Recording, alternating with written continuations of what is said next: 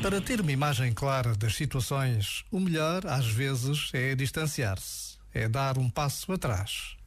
São tantos, afinal, os momentos em que precisamos de recuar e de serenidade para não nos deixarmos ofuscar pelo impulso e as emoções do momento e, sobretudo, pelo nosso amor próprio. Já agora, vale a pena pensar nisto. Este momento está disponível em podcast no site e na app.